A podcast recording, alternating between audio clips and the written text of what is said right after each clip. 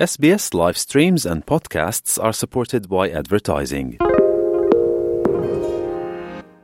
આપ છો SBS radio ગુજરાતીની સાથે નમસ્કાર શુક્રવાર સોળમી ડિસેમ્બર બે હજાર બાવીસના મુખ્ય સમાચાર આપ સાંભળી રહ્યા છો નીતલ દેસાઈ પાસેથી SBS ગુજરાતી પર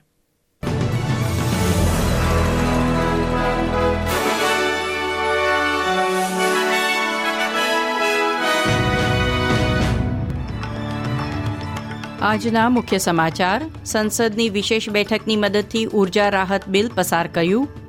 પ્રદૂષિત પાલક ખાવાથી નવ લોકોને દવાખાનામાં દાખલ કરાયા. છવ્વીસ જાન્યુઆરીને રોજ નાગરિકતા સમારંભ યોજવાની ફરજ પાડતો નિયમ હટાવાયો.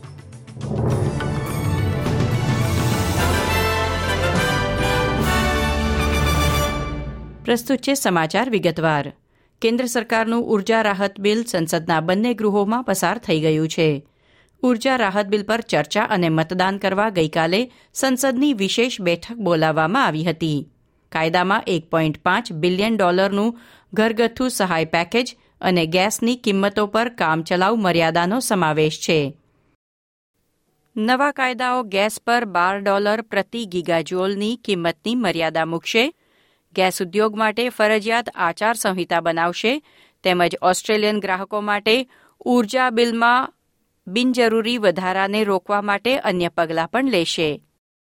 Greenpeace Consumer Action Law Centre કેટલાક યુનિયનો સહિતના અન્ય જૂથોએ આ કાયદાને આવકાર્યો છે. પરંતુ ઓસ્ટ્રેલિયાના તેલ અને ગેસ ઉદ્યોગનું પ્રતિનિધિત્વ કરતી ટોચની સંસ્થાએ કેન્દ્ર સરકારના નવા ઊર્જા કાયદાની સખત નિંદા કરી છે. એક નિવેદનમાં Australian Petroleum Production and Exploration Association કહે છે કે નવા કાયદા કાર્યકારી ઊર્જા બજારને ઉથલપાથલ કરી દેશે. ટ્રેઝરી મોડલિંગ સૂચવે છે કે નવા પગલાંથી આવતા વર્ષે પાવર બિલમાં બસો ત્રીસ ડોલર ઘટવાની અપેક્ષા છે. સિડનીમાં ચાર અલગ અલગ ઘરના નવ લોકોને દૂષિત પાલક ખાવા પછી બીમાર થવાથી હોસ્પિટલમાં દાખલ કરવા પડ્યા છે. ન્યૂ સાઉથ વેલ્સ હેલ્થે જણાવ્યું કે કોસ્કો દ્વારા વેચવામાં આવતું રિવેરા ફાર્મ્સ બ્રાન્ડનું પાલક ખાવા માટે સલામત નથી અને જે લોકો પાસે પડ્યું છે, તેણે તેને ફેંકી દેવું જોઈએ. રિવેરા ફાર્મ્સનું પાલક ખાધું હોય, તેવા દરેક વ્યક્તિને હલુસિનેશન્સ કે ડિલિરિયમ, ચિત્તભ્રમણા, ધબકારા વધી જવા અને ઝાંખું દેખાવા જેવા લક્ષણ જણાય, તો તાત્કાલિક તબીબી સહાય મેળવવાની સલાહ છે.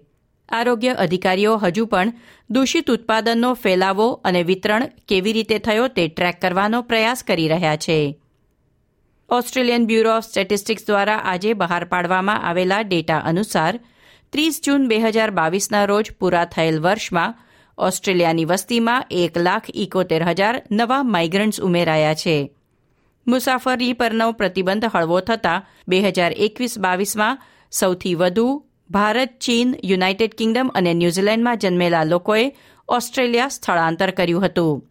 જો કે આ દેશ માટે પણ નેટ માઇગ્રેશનનું પ્રમાણ હજી પણ રોગચાળા પૂર્વેના સ્તરથી નીચે છે. એબીએસના માઇગ્રેશન ડેટાના વડા જણાવે છે કે રોગચાળા પહેલા દર વર્ષે ઓસ્ટ્રેલિયા આવતા લોકોની સંખ્યા ઓસ્ટ્રેલિયા છોડનારાઓ કરતાં વધુ હતી.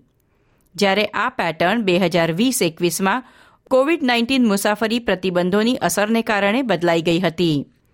હવે બે હજાર એકવીસ બાવીસમાં રોગચાળા પૂર્વેનો આ ટ્રેન્ડ ફરી જોવા મળી રહ્યો છે.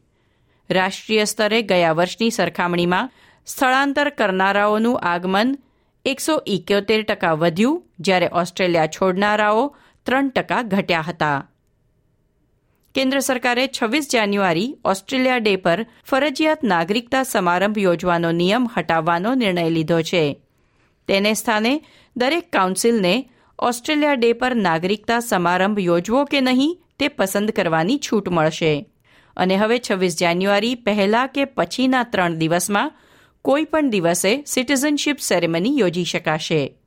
આ છૂટ બે હજાર ત્રેવીસમાં અમલમાં આવશે એટલે કે ત્રેવીસ જાન્યુઆરીથી ઓગણત્રીસ જાન્યુઆરી બે હજાર ત્રેવીસ વચ્ચે વિવિધ નાગરિકતા સમારંભો યોજાશે. છવ્વીસ જાન્યુઆરીનો દિવસ ઓસ્ટ્રેલિયાના આદિવાસીઓ શ્વેત પ્રજાના આક્રમણનો દિવસ કહી શોક પાળે છે તેથી કેટલીક કાઉન્સિલ દ્વારા છવ્વીસ જાન્યુઆરીની ઉજવણીઓ રદ કરવામાં આવી છે અને તેથી જ નાગરિકતા સમારંભની ફરજ પાડવામાં નહીં આવે. ટાસ્મેનિયાના ડેવનપોર્ટ શહેરમાં છ બાળકોનો ભોગ લેનાર હિલક્રેસ્ટ દુર્ઘટનાને આજે એક વર્ષ પૂરું થયું. સોળ ડિસેમ્બર બે હજાર એકવીસની સવારે જમ્પિંગ કાસલ અકસ્માતમાં છ બાળકોના મોત નીપજ્યા હતા. ગઈકાલે રાત્રે જાહેર સ્મારકનું આયોજન કરવામાં આવ્યું હતું અને બાળકો માટે એક મિનિટનું મૌન પાળવામાં આવ્યું. વડાપ્રધાન એન્થની એલ્બનીઝી તરફથી શ્રદ્ધાંજલિ સંદેશ વાંચવામાં આવ્યો અને પરિવારના સભ્યો અને લોકોએ સ્મારક માટે બનાવવામાં આવેલી હૃદય આકારની પ્રતિમા પાસે ફૂલ મૂક્યા હતા. આ ઘટના પર બેસાડવામાં આવેલી તપાસ આવતા વર્ષે શરૂ થશે. મેલબર્ન ખાતે ચાલી રહેલ વર્લ્ડ સ્વિમિંગ ચેમ્પિયનશિપમાં ઓસ્ટ્રેલિયાના એમા મકિયન અને કાયલ ચાર્મર્સે સો મીટર ફ્રી સ્ટાઇલ ડબલ જીતી લીધી છે. યજમાન ઓસ્ટ્રેલિયા આઠ સુવર્ણચંદ્રક સાથે મેડલ ટેલીમાં બીજા ક્રમે છે. અમેરિકાના સ્વિમર્સે નવ સુવર્ણચંદ્રક જીત્યા છે અને ઇટલી બે સુવર્ણચંદ્રક સાથે ત્રીજા ક્રમે છે. આ સાથે આજના સમાચાર સમાપ્ત થયા. આ પ્રકારની વધુ માહિતી મેળવવા માંગો છો અમને સાંભળી શકશો Apple podcast Google podcast Spotify કે જ્યાં પણ તમે તમારા પોડકાસ્ટ મેળવતા હોવ.